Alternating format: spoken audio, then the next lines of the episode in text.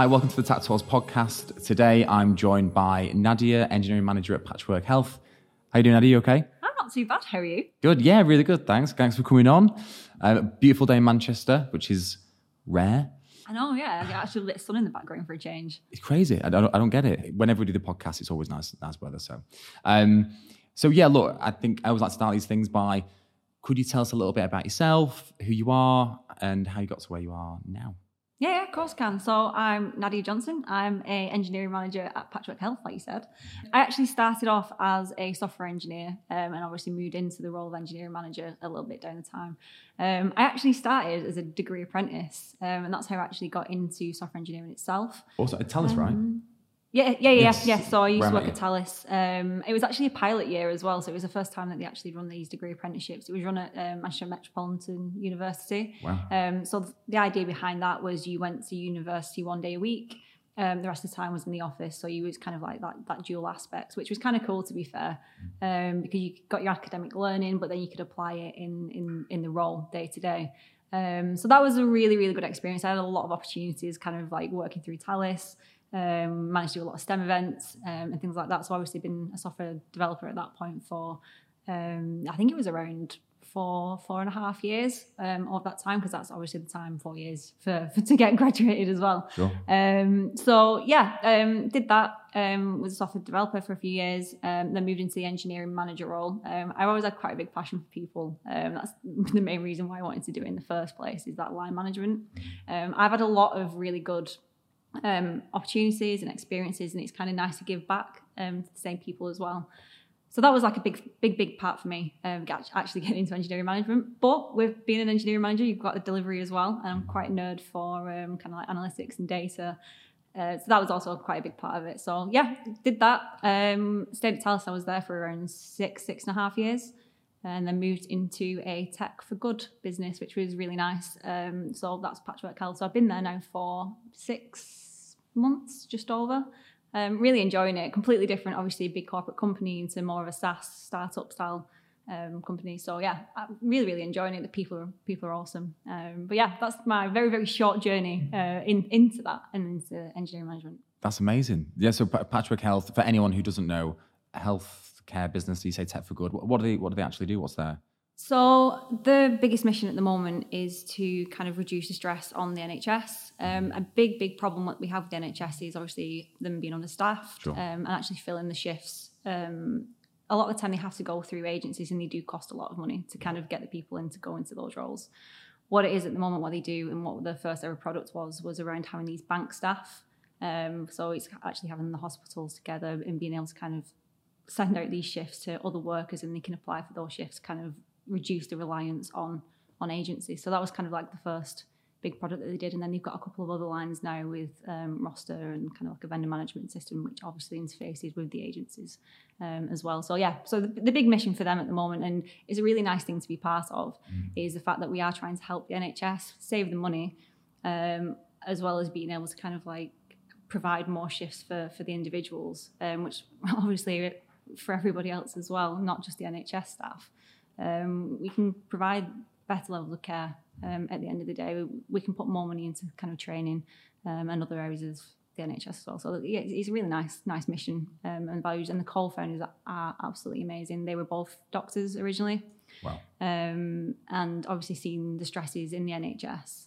So they obviously found something that was really close to them, and you can really see that in all the talks that they do, um, and pretty much the day-to-day work and how they interface with us all um, who work at Patchwork. It's it's, re- it's really nice, really. Easy mission to get behind. Yeah, hundred percent, hundred percent. Help the NHS, especially with everything going on with COVID. I assume they've gone through the. They must have been so successful. Is that is that why they? Because they are growing, aren't they? Yeah, yeah, believe, they're yeah. definitely growing. We've got a few products at the moment as well, and obviously you kind of branching out into in, into other areas. But it's the NHS at the end of the day, and that's that's the biggest thing for us is to make sure that their lives are a little bit easier if we can help where we can as part of that. And again, from what I was saying before, like having two co-founders, which are doctors, they've literally experienced it firsthand. We have a lot of NHS staff that actually work at Patchwork as well. Right. So we, we, we get to understand as software engineers, and obviously somebody that myself hasn't actually worked in the NHS before, we get to hear like some of the horror stories. Then if we can kind of make a little bit a shred of difference to those clinicians, the doctors, um, then that, you, you kind of feel good at the end of the day. Um, and it's something that all the teams um, are really committed to. Um, and that's why a lot of people do join Patchwork is to make a difference. Um, and it's nice seeing the impact on the end user, I think. Wow. And you're, again, engineering manager, so you have your own team. Um, how big is your team? I have a line team, um, and then I've also got delivery teams as well. Wow. Uh, so I, my role is kind of split dual at the moment. Cool. Um, probably like half the time spent on, and obviously, you the line management duties. Um, and I've got a team. Um, I think I've got a team of eight at the moment um, from a line management perspective, and then my actual delivery teams. Um, I've got two squads. Um, they're a team of kind of six and a team of seven. So that's it's, it's kind of cool to be honest. And we we've got an ever growing team. We're scaling quite quickly at the moment as well. Uh, so we've recently taken on some more engineering managers, which is super cool. So there's like a good team of four of us now. Um, uh, so it's, it's really nice to be able to kind of bounce ideas off each other. Some of, some of them it's the new role. Yeah. Um, they've never done engineering management before, so it's kind of cool being able to help upskill those guys as well. Yeah. Um, so there's definitely a, a kind of path for career development there, and it's cool to bounce ideas off um, of, of, of everyone else, really. That's mega. And but you, you're fully remote, right? Yeah, yeah. And, and I know you're because you're based in like Bolton Way. Um, whereabouts are your other team based around the UK? So we have teams all over the place, not just the UK. Oh, wow, great. We have um, individuals based out in Cape Town. We've got people based out in um, Poland, like all over Poland, really. Um, we've also got people out in Spain. We've got quite a vast team sp- spaced everywhere. So yeah. so remote's quite a big part of the engineering function. We do have um, an office down in Shoreditch Nice. um, as well. I do try to get down every other week, but just more to show my face more than anything. Uh, but yeah, I think most of the teams are remote, and I think it's super important that we kind of maintain that because it opens up so many opportunities um, to get such a diverse talent into the business because everyone's got different experiences and different ideas, and even it comes down to kind of cultural differences as well. Like honestly, having that variety within the team, we've come up with so many like good solutions to sometimes some complex problems um, from the different experiences. Um, so that that's been kind of cool. But yeah, we've got people all over the UK as well. We've got quite a few people obviously based down in London. We've got people up in Manchester, Liverpool, York. Um, yeah, we- we've got quite a, a wide spread to be fair for a company that obviously is still reasonably small in comparison. Yeah. Um, but yeah, kind of cool. Wow. Yeah. Always the biggest question is with remote teams, how do you create that really close, tight knit culture when everyone's completely remote? Have, have- you found any struggles with it, and how have you overcome them? I think it's been quite cool. I think obviously there's always a bit of a issue sometimes like when you do have a like a head office in mm-hmm. places, but I think the biggest part is that our engineering teams are pretty much fully remote anyway mm-hmm. across all the different places. We have got an office for people to go into, but the decisions aren't made in the office. Right. Fundamentally, we've got senior engineers, we've got staff, principal engineers that are based all over all over the globe, really. So those big decisions need to be done virtually, and I think that's been a big part of making sure that everyone has a voice. Because I think in the past with other companies and kind of friends that I've spoken to who are in similar roles to myself, I found that people who do work remotely have struggled when those decisions have been made on site, if that Yeah. makes sense. They don't feel part of the team. Um, so that that's been quite nice from that perspective. I think obviously with the remote world, everybody's kind of switching to that now. Everyone's kind of used to it. I think probably a few years ago, people there was definitely like kind of certain stigmas around are- they actually doing any work at home Yeah. um, and stuff like that. And I think obviously you can see the benefit of doing that. People not having to travel in, into the office, so they're actually not that I, I'm, I'm saying to do it, but people are putting more hours in. Than they're they're really really enthused by the work that they're doing. Um, so I think actually growing a remote team and making sure that they're successful, there's a few aspects that you we was talking around engineering culture before as well. Yeah. Um, culture is not just socials kind of thing all the time. There's a lot of different aspects to that. I think obviously the social aspect is a huge part. You want to build those relationships in the team, um, and it, it, it kind of comes into making sure that they feel safe, kind of raising things, uh, whether it's to you as an engineering manager or to the rest of the team. Um, so obviously social is a big thing. You, you do build those relationships. I know for a remote team that we've got, we've got people based all over all, over the country, all over the world. We make sure that we always kind of carve out time for us to spend together, whether that's forced fun or playing games or whether it's just having like a coffee together. So we without fail we've always had like a 45 minute session on a Friday just for people to just dip in in and out like you would do in the office. You would go and have a coffee, you'd go and have a chat. Um, and I think making sure that people know they can book time into your calendars as well. So I'll generally what I do is if I ever need to do any kind of deep working or like critical working, I'll just block that time out in my calendar. But any other time is completely yeah. free for people to just put 15, 20 minutes in just to catch up. Um, so I think it's that being completely open um, from that perspective. But I think it does actually relate back to kind of psychological security of a team um, and being able to challenge. So there's multiple aspects again to that culture side of things. So yeah, social's completely important. Um, but it's it's being able to challenge, and I think that's super important. If they don't necessarily agree with maybe a technical decision or they don't agree with the design or the end user, they think there's a better way to solutionize. Having that um, confidence in speaking up and kind of challenging that, I think is really, really key. And I think we've worked really hard within the technology function to kind of build the teams like that. So I know um, a part of that we defined roles and responsibilities, and I think that's been massive in for the engineering team to understand like who owns what. So we work quite collaboratively with our product manager. They do the discovery phase, um, and then it then gets passed over to the engineering function. Engineering manager will help facilitate. So when we're scoping um, and we're, we're trying to kind of like refine what those features look like, we can challenge product manager, we can challenge design and say, have you thought about it this way? Mm-hmm. Um, and we've kind of instilled that from the start when we grew we grew the team in the first instance. Um, so it's it's it's important, and I think yeah, at first it's they're a bit nervous. They've not had to work that way before, yeah. kind of thing. But the more you kind of continue it, it's like that kind of that whole storming, forming, norming situation. You've got to kind of continue with it because if you try something and then oh, it's failed. It doesn't necessarily mean that it's failed straight away. It's because you've not give it enough time to kind of develop into something. Right. Because um, culture is a hard thing to change at the end of the day. So if you're in a mindset that you're not necessarily confident enough to kind of challenge things, you've never had to do that before. Yeah. It's going to take a little bit of time. Um, and I guess you, the team have got to be open minded with that as well. So you're always going to get a little bit of pushback with with certain individuals, but slowly but surely the team will kind of come around to those ideologies, that kind of philosophy, um, and then one by one, you've got like, you, that's when you start to kind of like grow your self driven teams, that autonomous team. Um, and that self belief and how you break the work down together. And at the end of the day, it's around we are a team. We don't fail with one individual. We fail as a team. We succeed as a team. And there's no, uh, as cliche as it sounds, there is no I in team kind of thing. And we are, we own it together. And yeah, cool, we're going to fail sometimes. That's that's completely fine, but we learn from it and we move on, kind of thing. There's no point dwelling on the things that that are bad. Um, so yeah, I think there's there's multiple aspects to creating a successful remote team because um, mm. there are there are a lot of challenges that come with it.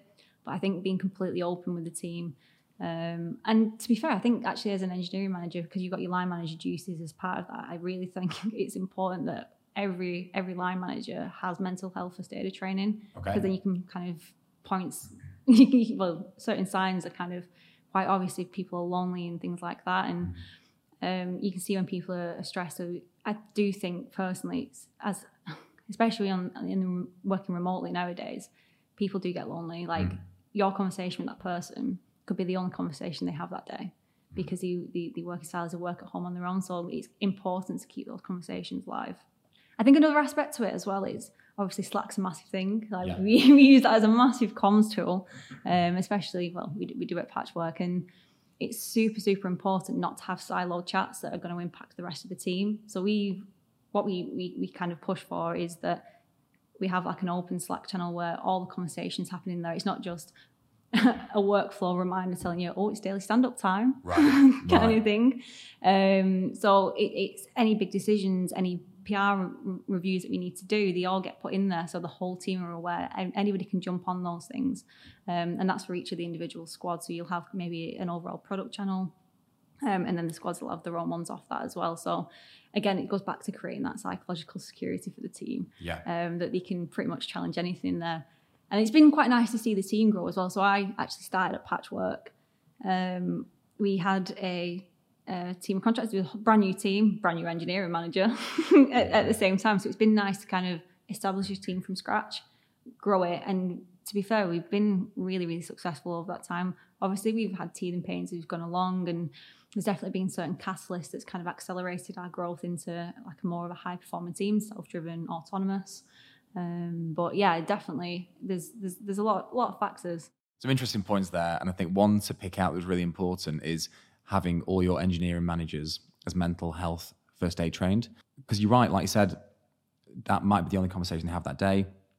I think it's it's tough as it is to identify if someone's struggling in an office. Never mind if you just looking at looking at them over a camera. It's really tough to really see if they are struggling. And whatever you can do as an engineering manager to to be aware of that and um, see the signs on a professional like a professional level because you've been trained in it makes a massive difference. That's that's that's very interesting. So the, all the engineering managers at, at Patchwork Mental Health First Aid trained. Um, I am at the moment. Um, I think the plan is for because obviously we've only recently grown our engineer sure. manager thing that they will probably be going on to the training as well at some point. We have got obviously quite a few mental health first aiders within Patchwork anyway. Right. Um, we have kind of um, we've, we've been doing a few things recently. Obviously, the recent kind of um, awareness week was around loneliness. So we've been doing a few different sessions in the chat, and I think one of them that we finished off on the last week was if anybody got any kind of um, pictures of friends, pictures of um, the pets, even, or oh. a story, um, we can all add onto a thread and kind of share with each other of how that's kind of how that's helped us with loneliness before and things like that. And obviously, I've got two huskies, so you can never be lonely with two huskies at the end of the day. So things like that, I think, really help. So people it's one of those mental health. the stigma is definitely dying out now. I think yeah. there's always there was always a stigma, but the fact that we're talking about it more is like really really important, mm. um, and making sure we continue to talk about it, whether that's with through events that you do within within the workplace, mental health first aiders, um, just so people feel comfortable and they can go and speak to somebody.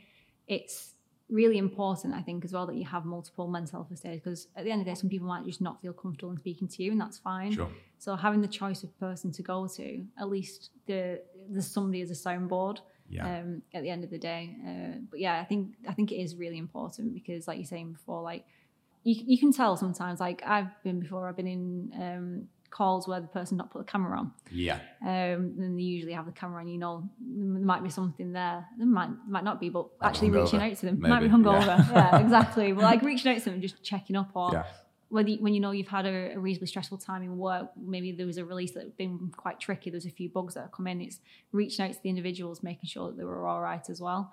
Um, I'm quite open in my one-to-ones with people as well around kind of personal things and, and and having those conversations, actually getting to know the individuals on on more of a personal level, not just a work level. Sure. Um, and I think that really helps as well in kind of breaking those barriers down so you feel comfortable in actually coming coming coming up to yourself and actually talking around these issues. Um, but yeah, I think yeah, su- super important, definitely. That's important as well, isn't it? Being an authentic leader and being like, look, I'm, I'm I struggle with things as well, and um, it's like, oh, I'm, I'm giving you a bit, you you give me a bit. It's fine. We can talk openly here. I love that. And it, I guess that kind of ties into the psychological safety thing as well. And you were talking about people feeling comfortable com- comfortable enough to um, talk to you about not just work issues or like if they disagree with something or um, does psychological safety also cover if people are struggling mentally or personally? Yeah, yeah, well, yeah, hundred percent. Yeah, there's, there's there's a bit of everything. Like like I said before, like we are a team, and mm. again, not not to use cliche words, but like at the end of the day, I, would see my team as part, like part of the family kind of thing. Yeah. So it's it's those like brother or sister relationships and things like that that you, you generally kind of hold reasonably close. Like you might not necessarily agree with them, but you care for them at the end of the day. Sure. So it's not taking obviously like when I don't know, for example, if like I said there was a disagreement, it's not taking that necessarily personally. It's around kind of addressing it and moving on and going forward. Yeah. Um, but being comfortable enough to do that because if you if you hold everything up and there's been maybe a few different issues, you might also be dealing with personal stuff. At some point, some people it's just going to make them break, and people are not going to know why they've kind of not snapped, but mm-hmm. why they've reacted in this particular way. Of course. Um, so at least as a manager, if, if people are comfortable in sharing that stuff, at least I can kind of go and talk to other individuals and just say, it's all right, I can deal with that.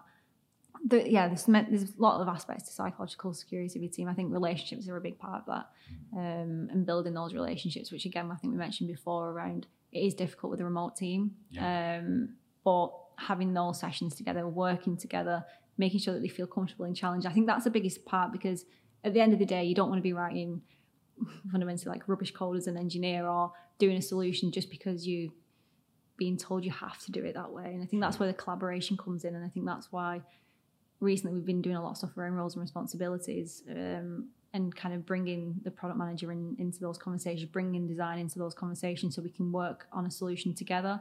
Because um, I think in certain instances historically it was a bit more transactional.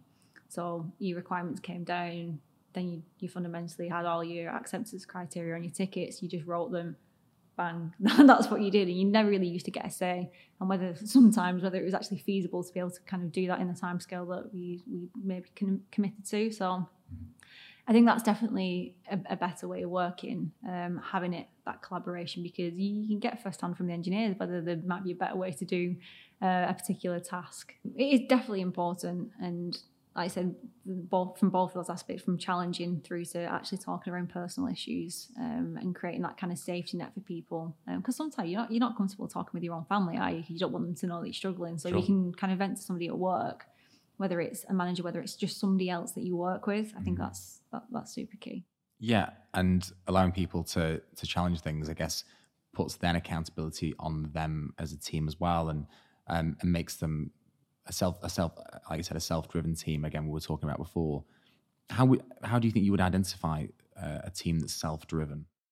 I think it's a team that kind of own a challenge together. So I think a big part of it is, for example, one of the processes that we do is we would take a feature to the team. Mm-hmm. Um, we kind of present what the impact of that is, what are the very, very high level criteria of that, and then it's for the team to work together to own what that solution looks like.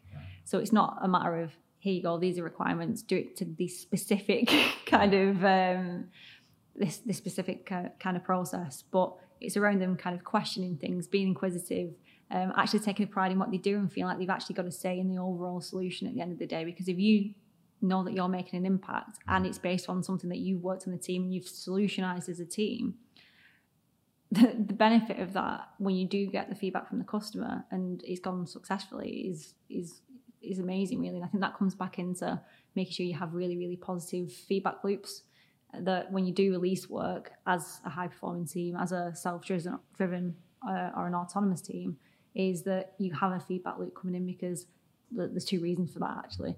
If you release things and you need to improve then you get your feedback from from your client that way the other one is that when it is successful, you can ce- celebrate as a team on that success. Um, so yeah, so no matter what the feedback is, you work through it together as a team. Uh, so yeah, super important for that. I think. Like other aspects of being autonomous is that if, if you removed me, I went on holiday for a week, they could still continue with the work. Right. Um, they understand what the goals are. They know what they need to achieve. They know what the outcome is.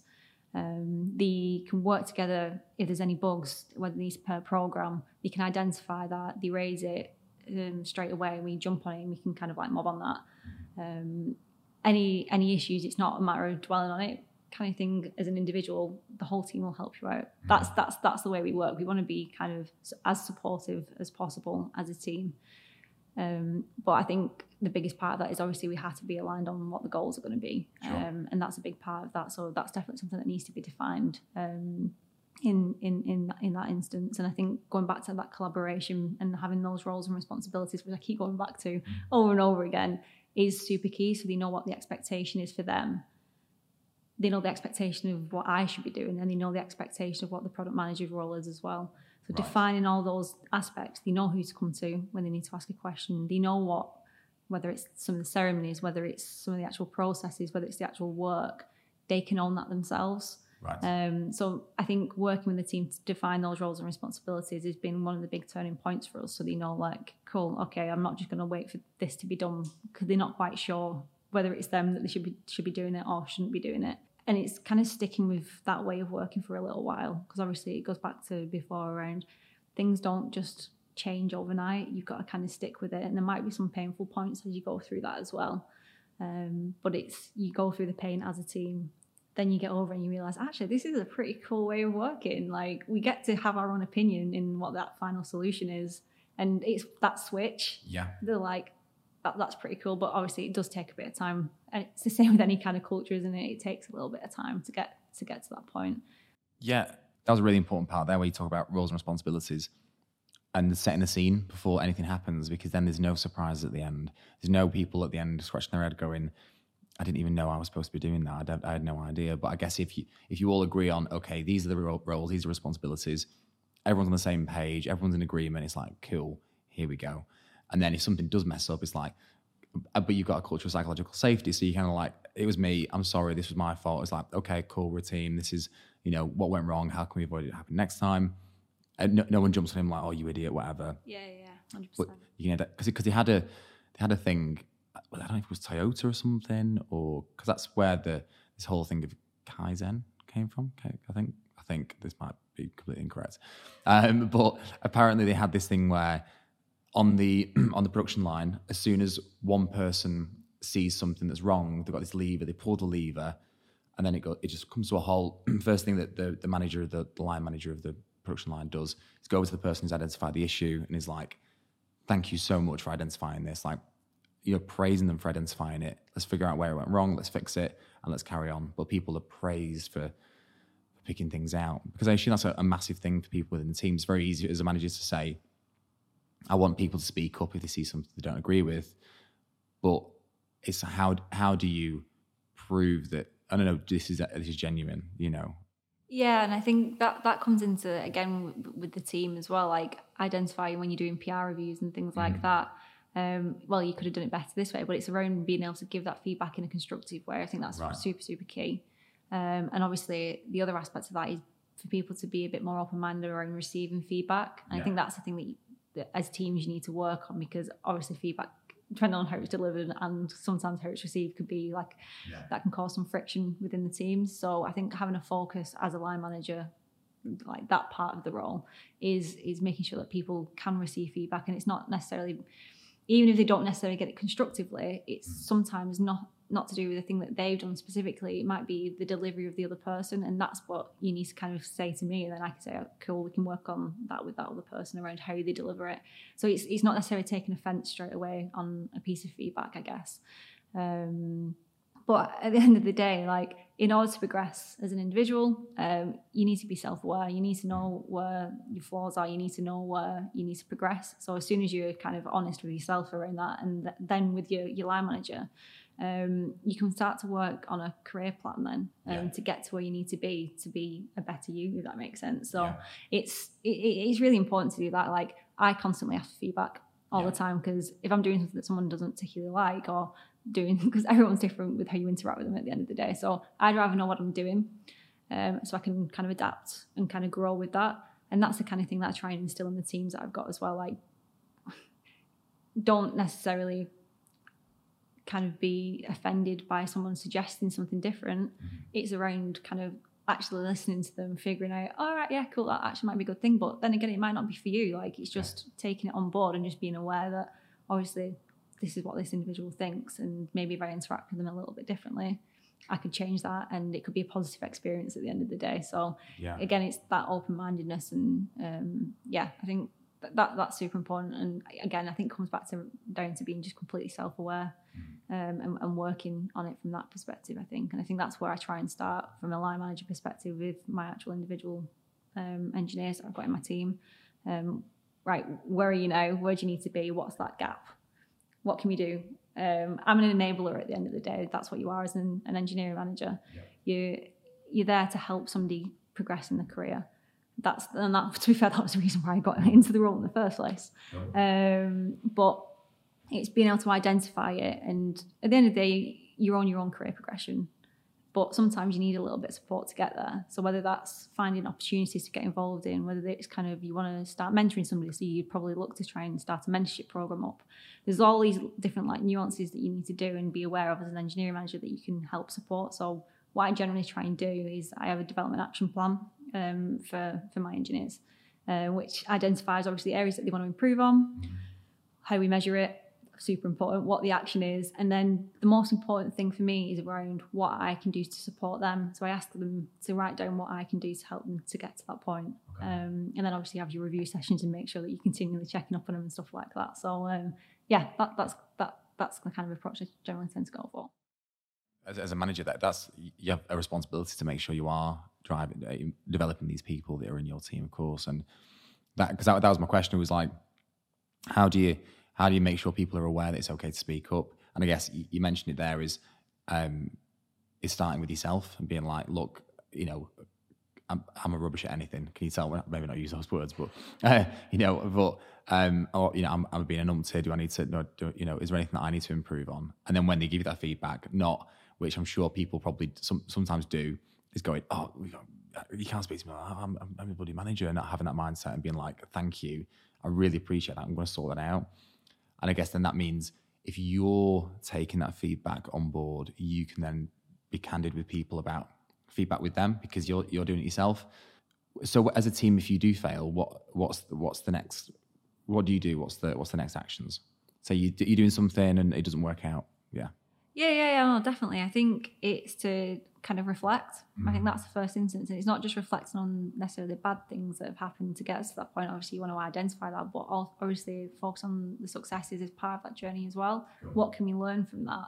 And the biggest thing is, at the end of the day, is is that lessons learned and it's being able to kind of not just put it in a document, push it to one side and go and never look at it again. Sure. It's around actually making things actionable. Sure. Um, what can we actually change to make this process better? Um, sometimes it depends on, on the situation. There may be a lot of things that need to change, um, but I found that doing it iteratively is a lot better. So small changes over a period of time, so you can see the small wins are better than a big, massive overhaul. Mm-hmm. Um, because you end up in like a, a, cycle, don't you? So you have kind of like ideas, ideology, philosophies. You try and implement those. And a lot of the time the team uh, get taken aback because it's a different way of working so they're not as happy they kind of like they don't want to raise things but then that kind of leads to more of a kind of not a poor product but a product that they didn't enjoy creating in, in, in that process. So having small small iterative changes rather than a big bang approach i found personally to be a better way of working rather than trying to overhaul everything because if you change everything all at once you don't actually know the specific thing that actually was the key to make things better. So you can try different things um, and then it's not a shock to the system for the everybody else in the team as well if you do a massive kind of um, big bang approach. So s- small changes being super reflective actually being honest as a team, um, whether it's an individual, whether it's multiple different things that we have been an issue along that process, we just identify them.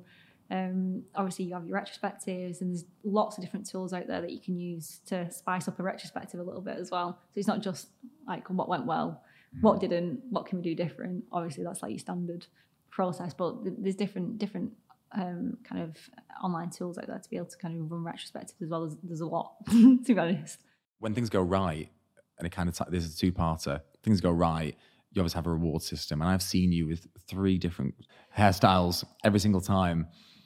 Can you can you speak more to that and, and, and why it's changing so frequently? Which is awesome, obviously, but so successful teams, um, when we do have some sort of win or anything, we do celebrate as a as, as a team, and um, whether that's kind of um, getting together, like what what's going to be kind of cool. I'm hoping that we can potentially play at some point is maybe a karaoke session. Oh, Love a good nice. bit of karaoke. We do. Um, just on that, what, what was your karaoke song? Have you got have you got a particular one? Bon Jovi. Bon Jovi. Yeah. The prayer. Anything really, to mm. be honest. It's I only ever drink drink it. I only ever drink. thinking about drink already. Celebrations. Um, I only ever really sing it when I'm drunk. To be fair, it's like my dad's classic favourites. So uh, nice. Always comes on when uh, when I've had a few. To be fair there's things that you can do as a team to celebrate. And obviously, one of the things I have generally do, going back to the reason why my hair changes all the time, is that I do actually let them choose my hair color if we manage to get things out on on, on time. So um, yeah, it's been a few different colors. I think you've seen me with uh, well, it's been green, orange, I think I've seen. Red, I'm sure I've seen green, pink, purple. I've seen definitely seen pink as well. Yeah. Yeah, yeah. It's been been quite a few colours. It's a bit darker at the moment because I just need to uh, make sure that it doesn't fall out because I keep dying all the time because they're such a successful team. They're, they're they're like pretty awesome team to be honest. So they keep absolutely smashed out at the park at the moment. So I'm just like, you might have to like give me a bit of kind of like healthy, please. healthy hair, please. You, you sabotaging their work just to make sure that it doesn't. Okay. Um, yeah. But yeah, the at the end of the day, like the team, they're an awesome team. They've all they've yeah. all got kind of their own little quirks in in a good way, kind of thing, and they all bring a lot a lot to the team. So when we do celebrate, um, like I said, we've got a few big deadlines coming up. Um, it's gonna be really cool to be able to actually do something with the team, but actually making sure that they get that feedback. It goes back to the feedback loop as when as well, knowing that they actually get that feedback back from the client because Sure. that's such a big difference, especially because we were talking about at the start that our end users are fundamentally the NHS. Right. So knowing that you've made an impact to them and knowing the reason why a lot of people joined Patchwork in the first place, that's absolutely massive. It's it's a massive part of that. So yeah, there's definitely multiple aspects to that. But again, through from social all the way to actually having that feedback loop and actually learning from it. And I think that's a thing that a lot of, I find like a, a lot of companies don't necessarily do is when we do do something successful, we need to reflect on that as well. Like why was it successful? What can we learn? What can we kind of apply to the next feature release that we do? What can we apply to other products that we want to start running? Um, it's not always about kind of focusing on the bad bits. It's actually when we do have something that's been a success, how can we then iterate on that to make sure that the next product's going to be a success? So, and kind of like make sure that individuals know that the abs like I said before, absolutely smashed out of the park at the end of the day. Like the effort that they put in, and I think getting that feedback and knowing that you're valued as part of a team is really important. I know when I used to work at other places and things like that, like um, I got nominated for a number of different awards, and honestly, the feeling you get when something like that happens is like next to none because you're like, "Oh, I actually feel appreciated for the stuff that I've done, kind of thing. Um, and sometimes you don't even realize how much people have actually valued the thing that you've done as well. Yeah. So I think it is super important to have that feedback with the team um, to make sure that they know that they've done a bloody good job at the end of the day. Yeah, and not and not just expecting them to re- Just like- crack on next project. Yeah, like oh, they, they know that I'm, I'm happy with the work. The, yeah, just Yeah. being vocal about it. Yeah, yeah, definitely. And, and it's trying to encourage the team to do it with each other as well. Um, Nice. And we, we- it, that that's a thing that sometimes takes a little bit of time to grow, but I think we're definitely getting there. Um, people are going, actually, X person did a really good job on this, um, and they'll they'll kind of like message me and say like, oh, they they were they were really awesome here and things like that.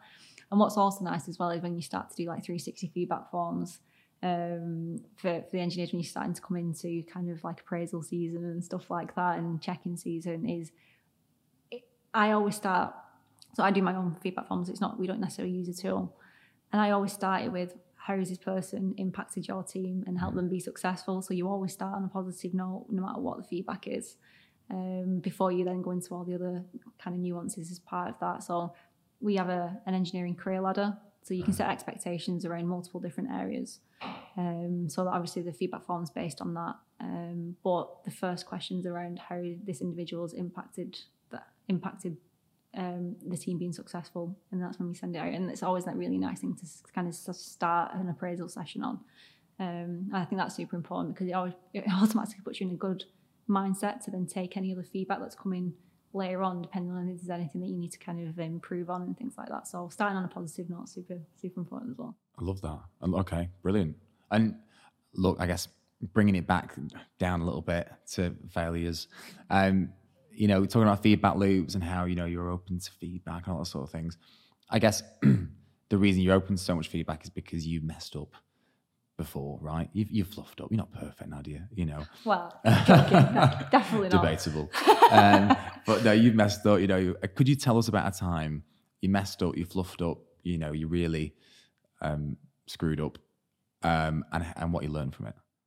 Yeah, there's, there's, obviously loads of times, starting early on, where it's back at high school, all the way through to kind of like, um, kind of actual day to day career and and things like that. But I think I think one of the biggest learning curves for me was probably actually, to be fair, when I was back doing kind of university with with work, because I did it with the degree apprenticeship and things like that, is actually preparing for things. So I was super confident and one of those people that was like, ah, I can leave it last minute. That's completely fine. And yeah, there were certain instances in, in, in that time when I was definitely doing all nicer than going into work the next day, uh, which is completely not a healthy way to do it. But obviously, um, I think one of the biggest learning curves for me was a time when I actually, it sounds quite funny to be fair, like because I did do an overnighter and I just didn't realize what day of the week it was. And I actually went to turn up in work on a Saturday rather than not turning up to work, which is obviously the better one and, and, and, and, stuff like that. So that, that, that was kind of a, a funny instance. But I think a big learning curve for me from that perspective was the fact that I do need to kind of prep. Um, and actually managing my time. I don't know if you've heard of um, Covey and these kind of like um, seven habits for successful people. Yeah, Stephen Cole. Yeah, yeah, Stephen, Stephen Covey. Um, and I actually went on a training course on that. Um, quite well, it was quite well when I was actually working at Talis, and that honestly was a big turning point in being able to actually manage my time a little bit better. Okay. Um, so that was that that was kind of cool. Um, and I think maybe what, one of the other things as well is around kind of the importance of um, kind of collaboration within teams. Mm-hmm. I think that's that's that's definitely a learning curve that I've had in the past where like I know that there's there's been instances where like engineering's been viewed as a black box, like right. kind of thing. And I think I definitely probably got a bit more on the defensive side saying, well, like it's not a black box kind of thing, but it's actually understanding that in for, for the rest of the business, it is quite a hard thing to get your head around from that kind of concept. So being more open to actually understanding the reasons why the business is struggling to understand why things are taking so long and actually being able to like one of my one of my um, role models, I guess you could call it, is Michio Kaku. Um, I don't know if he's a physicist anyway. Oh right, no. Um, I, I he's very very good at breaking down. Oh, um, oh, sorry. Yeah, yeah, I know him. I know him. Yeah, yeah. So he's um, he's very very good at breaking um, really really complex problems down into kind of like simple analogies. Okay. So I think that was another thing that I kind of identified in. That's what I need to be able to do, um, and that's something that's definitely been like a a learning curve for me going forward is taking some of the more complex technical problems, being able to kind of put it in into um, terms which is more understandable for my audience. Um, because you can you can kind of like flash people with, with with loads of technical information. You can kind of nod the heads, but did they mm. actually understand it at the end of the day? So when you come to them maybe two three months down the line and you said, well, I raised raised all these risks. It's at the end of the day they didn't understand it. So checking that they actually understand it, I think, has been another learning curve for me. And I know it's not necessarily fluffing up as much, but I think that's probably been the biggest takeaway for me is being able to actually break things down and actually ensuring that people understand the technical nuances, the the complexities before we then move on. Um, so the, there's no shock a month, two months down the line when something comes up that was raised, but they didn't necessarily understand um, at the time. Amazing. I love that. Okay. Well, look, I, I think We've got quite a few different subjects there. Um, definitely a lot of information to take in. I think um, anyone who's watching this will, and who is an aspiring manager or has taken a, a, very unorthodox kind of route into into tech, will learn a lot from this podcast. I think so. Thank you so much for coming on, and I'm very, I'm very excited and interested to see where Patchwork and you are in, in kind of 12 to 24 months time. It's going to be pretty cool. Yeah, cool. Thanks for having me. Awesome. Cheers.